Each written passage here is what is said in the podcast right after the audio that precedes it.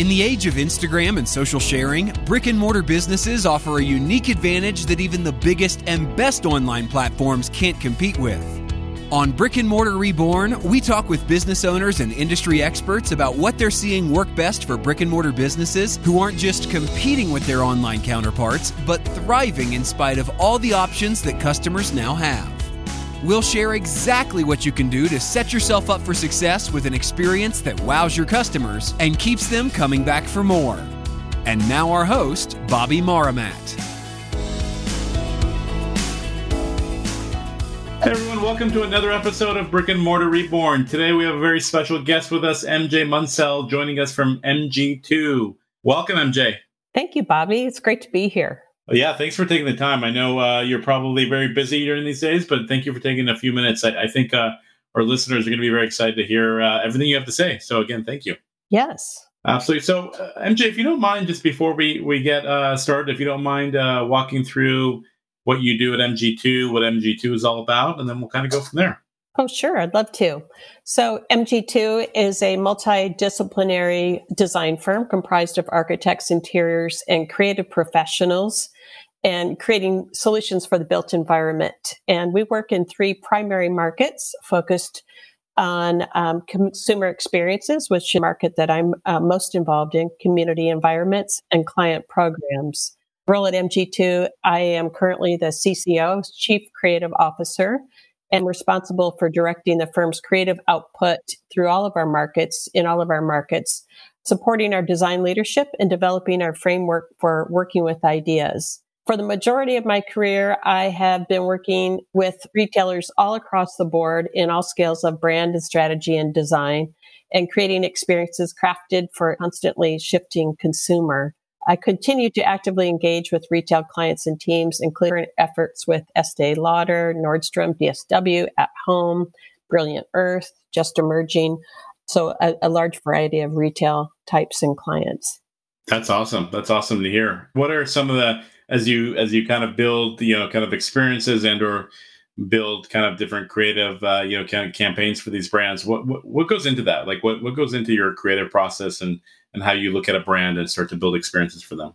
With the current situation in the world, um, we and we call it our framework for working with ideas. We typically look at what's going on in the world, what's impacting the retailers, and have and the consumer, and work very closely with the retailer and what their goals are in a series of immersion sessions. Because really, we start with the, the consumer and the business, and then define what is going to resonate most with the consumer and impact um, the consumer in their in every state that in their need. And obviously that of consumers evolving constantly and work with the brand as their as their goals are continuously evolving in their platforms and their locations and the product that they're selling. So typically we start in that kind of strategy area and uh, talking about the world at large and bringing that back into the brand and then driving that into solutions that impact the physical environment, how we as designers can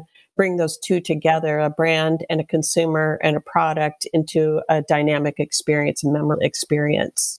No, very very exciting. Uh, what are some of the um, changes that you've realized in the in the customer behavior, like going into the pandemic? Yeah, I think that's it. Really, it's such an interesting time, and there was so much happening before the pandemic, and I would say a lot of our behaviors as consumers have been amplified during this time. So some of the things that we are very focused on now is the, of course, the adoption of tech and this idea of conscious consumption versus conspicuous consumption. And I think the third thing that has really come out in a, in a big way is uh, supporting small and local establishments. I think in those buckets, there's a lot happening, but we as consumers, first of all, you know, we're forced to, if we weren't using tech before, we certainly are. And if we were a retailer or we work in a lot in, uh, in food and beverage as well, if the brands were not invested heavily in their digital platforms and technologies of, of different kinds, they certainly are too. Are there changes that you think are, are kind of temporary versus some that are more permanent, or you think this is really the new way of the world? And tech technology adoption and all the things that are happening are, are here to stay. I think there's some um, in just recent readings. There's been a lot published in the past week because uh, retail sales figures just came out for September, and with that, a lot of data. But some really interesting data points about even boomers adopting an online format of shopping. So, uh, just for this, one of the stats that I read, 45% of boomers are shopping more online, which obviously that makes sense because, you know, we're forced to right now. 61% of shoppers say they're using one form of delivery service or another. And so there's some pretty staggering statistics. Target increased pickup sales by 60% and drove up sales by 700% in Q2 using different forms of digital engagement, primarily, you know, at least initially in Q2. So um, I think that we feel like some of these really basic forms of digital engagement, buy online, pick up on store, curbside delivery, home uh, direct to consumer delivery are, are not going to go away. I think we're now adapted to that. We'll look for options to engage with a brand, to decide if we want to actually go out to a store post pandemic 2021, 22, whenever that is. And um, I think there's some digital areas of tech that will continue to evolve and will evolve as consumers in, in using those. But I think they'll be mo- mostly as tools that make our lives easier versus tools that are kind of sexy and flashy, as we call it. You know, like the AI, virtual you know, some of those technologies I think are interesting. They've been most adapted by the beauty industry and with good reason. It's hard to, right now, we can't really try on makeup or our beauty products. And so the consumer is kind of being forced to experiment digitally. And so that's kind of forcing virtual reality and um, augmented reality to expand a little bit more quickly in those categories. But I think for the large part, those are going, they're not being heavily invested in by brands now as we're you know kind of maneuvering the next few months, going to the holidays, and then beginning of next year, do you think there's uh, anything that retailers need to do to prepare for the the holiday season and beyond? Yeah, I think um, some interesting things have occurred just in the, you know the last two weeks. Prime Day was I think 10 10 2020 and uh, other brands were very aware of that fact. And so by Amazon, I believe Prime Day is usually earlier in the year, so they pushed that forward a bit. And that is seen as now the launch of, of holiday. And other retailers typically would fall in step, whether they're selling on Amazon or not, with that timing of, of Prime Day. And I think what we're going to see is these holiday promotions being starting now and continuing through the holiday season and consumers shopping in a in a more expanded calendar than perhaps we have done in the past not to say that there's not going to be those last minute purchases but one, I think that retailers do not want to have the crush of shoppers. They can't physically have that many people in their stores, you know, at any given time. And the consumers are hesitant to do that too, to go into as much as they have in the past. I think the other thing that we're seeing that this goes back into the evolving consumer is one of the trends that we're looking at as, you know, supporting local businesses. And, um, you know, we have all probably experienced our favorite restaurant, our favorite shop, our local coffee shop, potentially many of them struggling. And so we're seeing consumers really wanting to support those brands, the small and local brands, and make sure that they stay in business, make sure that the fabric of your of your town, wherever you live, is is still there at the end of this, and that you don't see all these businesses going under. And so there's an interesting digital startup in San Francisco called True Local that is creating a, a smaller consolidated marketplace for local businesses to give them a digital platform. So instead of, they may have a digital platform themselves, but this provides them to have a community, a marketplace that's really focused on that locale. And so even in with digital, I think we're seeing the the idea, the the want, the desire to have these smaller, more focused communities and and supporting your local community. Yeah, make, makes a lot of sense. As retailers are, are thinking about a lot of these changes and or you know kind of uh, focus areas that they put into play, one of the areas that has been a focus area is really merging kind of online and offline and omni-channel and all that good stuff are there areas that you think retailers get wrong and they should be con- conscious of as they start to build these online offline experiences for their customers?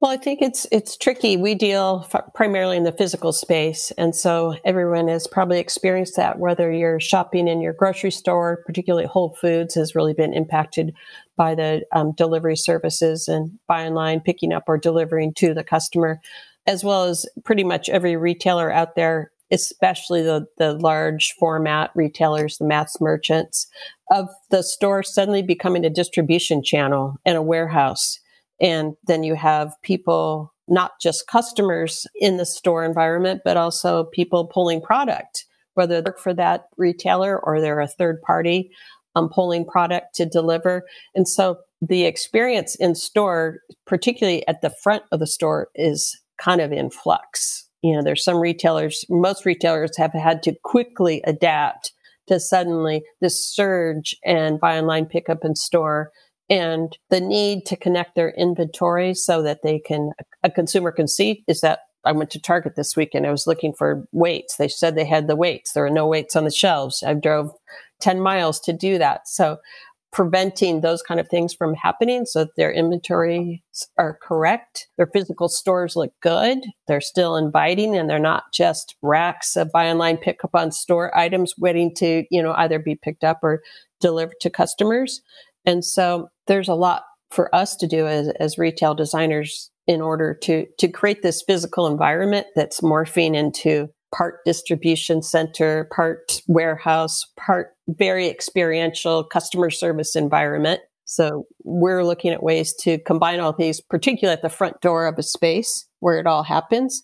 And then um, retailers on the back end being very focused on connecting their inventory digitally so that they know where a product is at any given time and they can tell the consumer, yes, that's in the store or no, we'll have to ship it to you and make that a, a fairly frictionless, seamless experience for the consumer. And that's, that's an expensive proposition for a lot of the retailers to do. So we're finding that they're typically investing in those digital platforms as a priority.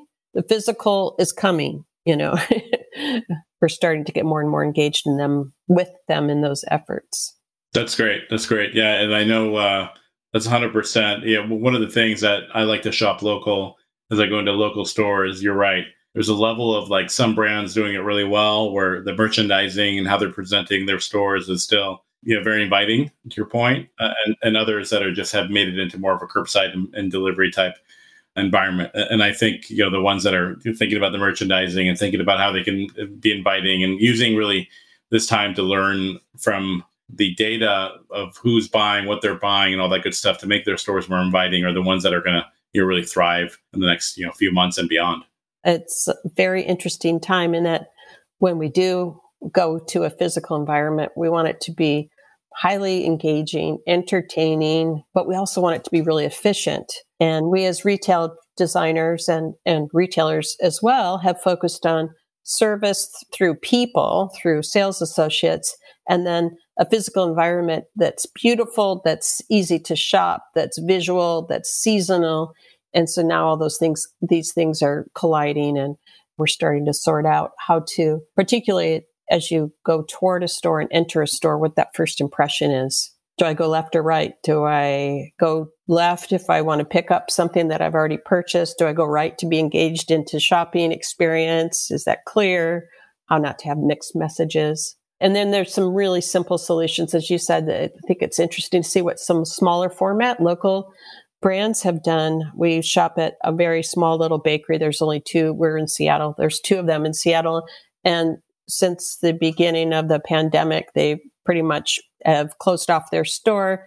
They've put their cash wrap, their small little cash wrap at the door, literally, and you shop the windows. They're fortunate enough to have windows. So all their product lines the windows and you can point to them, you know, which product, just as you would in a bakery case. And you can either order ahead and just they'll, they'll pass you the product or you can pay for it there. But there's some clever adaptations, which I think make you like I had never gone to that bakery before the pandemic. And now we've become very local because it feels safe, clean, and kind of inventive in their own scrappy way. Yeah, totally makes sense. Totally makes sense. Are there, as you see some of these, really some are more kind of delivery methods to be able to pick up and, and interact and all that good stuff. But as you as you start to think about retailers getting back up and running and having, you know, people come and shop in their locations. Are there I know every every retailer is going to be a little bit different, but are, are, there kind of holistic things that you look for in building in those in in store experiences that you advice you can give to maybe smaller footprint locations? Yeah, I think the first, very first thing and most important thing is to welcome the customer in and to make sure that, especially right now and probably for the foreseeable future, make sure that they know this is a safe environment. It's very clean. And that could be very simple solutions of hand sanitizer at the door, you know, just the usual things that we're seeing. And people like to see people. That's the reason we go into a physical store. So if you can afford it from a staffing level, have someone say, Hey, hi, nice to, thank you so much for coming in, you know, because people are making a choice to come in. So even that small effort of, of acknowledging a customer at the near the front door and saying, we really appreciate you coming in, coming in, have fun, whatever, you know, your intent is for the experience. So I think that's kind of the very first thing. The second thing is to make it easy and clear because if you are offering buy online, pick up on store or curbside, there's a lot of like hesitation and uncertainty as to where do I go? And so it's kind of very like either you are there to direct them or have signage so people don't feel like they're crossing over other people and you know they can get in and get out if that's their comfort level and then i think the third is just to give them opportunities to really escape you know, it's like we shop to escape. We always have. It's a form of entertainment. So, COVID or not, and BOPUS or not, we still need to surprise and delight the customer. And so, not getting so caught up in those kind of tactical, more technical moments of keeping people distant, safely distanced, and keeping things clean is still helping them remember that the world's a good place and we're here for you that's why we have stores. It's to service us and and to give them those surprises and delights and moments where they can have a, a bit of a respite and a bit of entertainment because it's actually one of the few points of entertainment, at least in our state, you could do. Yeah. You know, it's all about those moments. I'm totally with you. 100%. What's uh, MJ? You've probably seen a lot of great experiences and you've designed probably a bunch of them, but what's kind of your favorite in store experience that you've seen? Gosh, I was in Europe, thankfully, and or maybe stupidly, I don't know, in February for um, Euroshop, and we took a side trip to Paris. And I was actually in Paris earlier in the year too. But I would two of my favorite stores are on the Champs Elysees, fairly new. One is the Galerie Lafayette that opened on the Champs Elysees, and it's a very, very special, focused version of that very grand department store in Paris. And I think about it a lot because they do involve tech. I mean, you get through this kind of spectacular entry that's um, got a lot of shifting screens. And so, you know, you kind of get that buzz and there's great music. And then you walk into a very tactile environment that has a seasonal shop in the middle. And there's just a lot of beautiful moments in that store. It's easy to shop. It's, it's, I would say it's mostly luxury positioning of the product, but the people were so friendly and um, just so engaging that we're working there, which just makes you instantly feel comfortable, especially if you're in Paris and you don't speak French. But I think there's a lot of lessons that any brand can learn on any scale about that. Again, it's about inviting the customer in and giving them these moments that they could never imagine themselves, but then making it very approachable. And then their use of technology, they've done it very wisely. Of like, there's there's kind of the over the top technology that's largely visual and then there's some really simple um, ways that you can use your your handheld your app or your phone you know to get more information before and after. So i would say before covid that was my one of my favorite experiences. Post covid i think rei has done a great job. Pre and post covid i kind of think of it both ways and um, rei is a seattle based brand. We are not currently working with them, but really appreciate how they reopened and the way that they reopened kind of gradually and giving customers still to this day a lot of choice in how they interact with the product, having it shipped, picking it up in store. Their environments are very engaging. I would say they they have the right balance for their brand of using technology to where technology is beneficial to the customer and in a high touch kind of environment. And um, really appreciate that they live their values and they extend their values onto their consumers and to the customer and to their sales team and to everyone that works there in the corporation. They made a dramatic move. I don't know if you're aware of this. Earlier this year, they had been building this corporate campus in Bellevue and they just released their whole campus, made the decision they don't need a large corporate campus anymore. So living their values to live outdoors and to you know, uh, live a more sustainable future, you know, they made that leap of faith. So great brand with, I, I think they've really evolved their store platform too and made it more engaging and more imaginative. Yes, less utilitarian.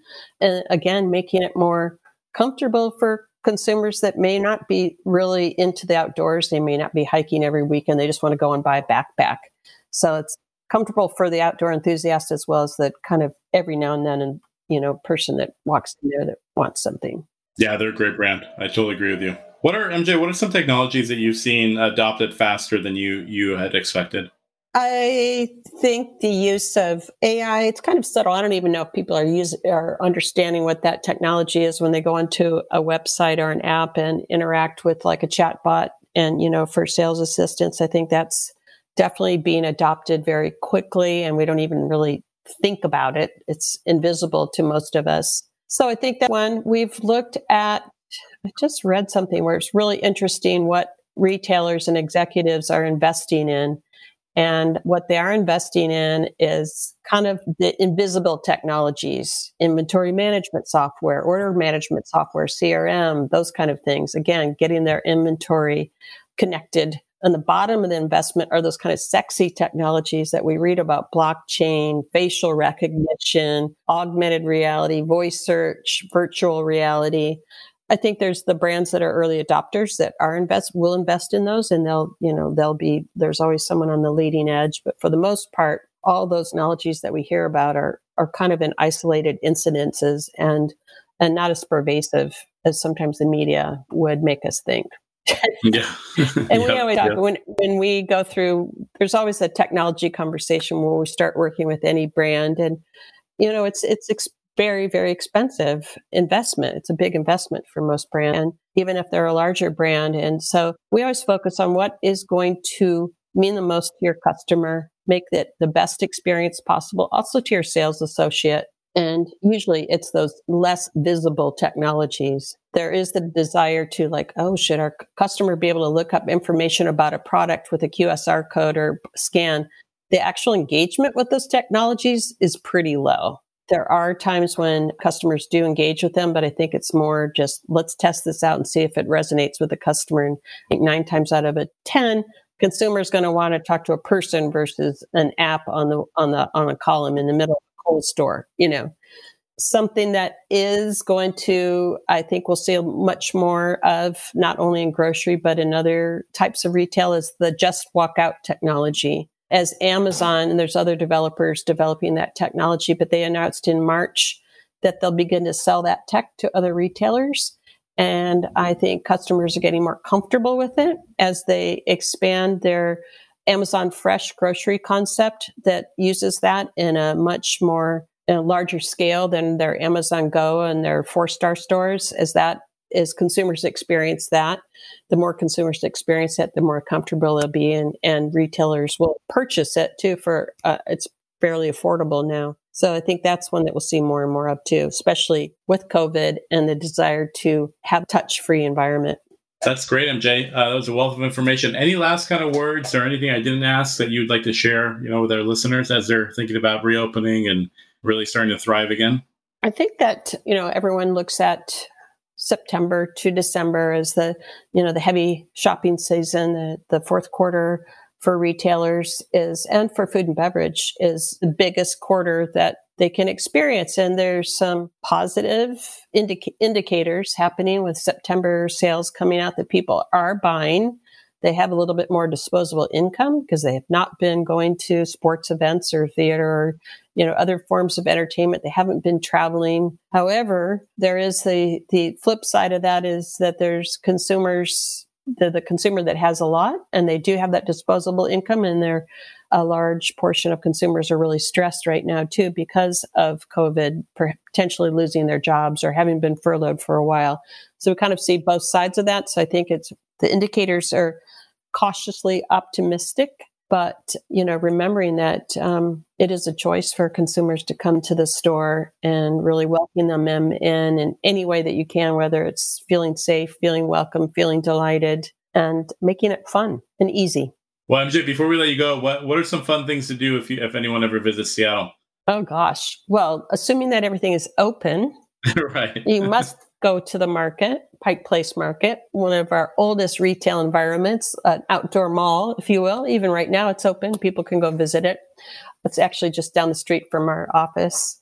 Taking a ferry, must do. It's the best way to see the city. Of course, going to the Seattle Center and the Space Needle. And if you're interested in retail and emerging neighborhoods, the Capitol Hill neighborhood with one of the original Starbucks Roastery is always a great stop. They actually the starbucks on their starbucks campus the reserve store is a beautifully designed space and really engaging too. And um, go to a seahawks game maybe next there year. there you go. Next year. Yeah or the mariners. sure. and so there you go. There our hockey go. team. So yeah we've got there's a lot to yes, do here a lot to do for sure well mj thank you again for taking the time really appreciate it our listeners are really going to enjoy this and, and again thank you Thank you, Bobby. It's great to meet you finally. You too. You too. Happy Absolutely. holidays. Almost. Happy holidays. Almost. Thanks. Bye. Bye bye. Thanks for tuning in to this episode of Brick and Mortar Reborn. To find the resources mentioned in this show and detailed show notes, head over to brickandmortarreborn.com.